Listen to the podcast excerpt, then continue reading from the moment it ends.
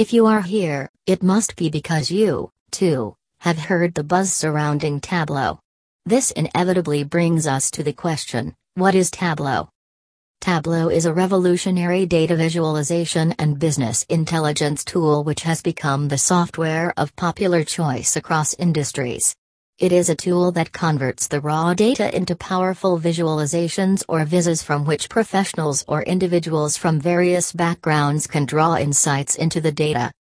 Tableau software has been elected as a leader among the business intelligence tools for seven consecutive years before settling down to number two position in 2019. The tool efficiently converts data into easily understandable representations. The IT professionals, students, statisticians, teachers, writers, economists, or anyone who has an interest in how the data plays out can easily understand the vizzes. The top features of Tableau are Data blending, Performing exploratory data analysis, EDA, Real time analysis, Generating reports,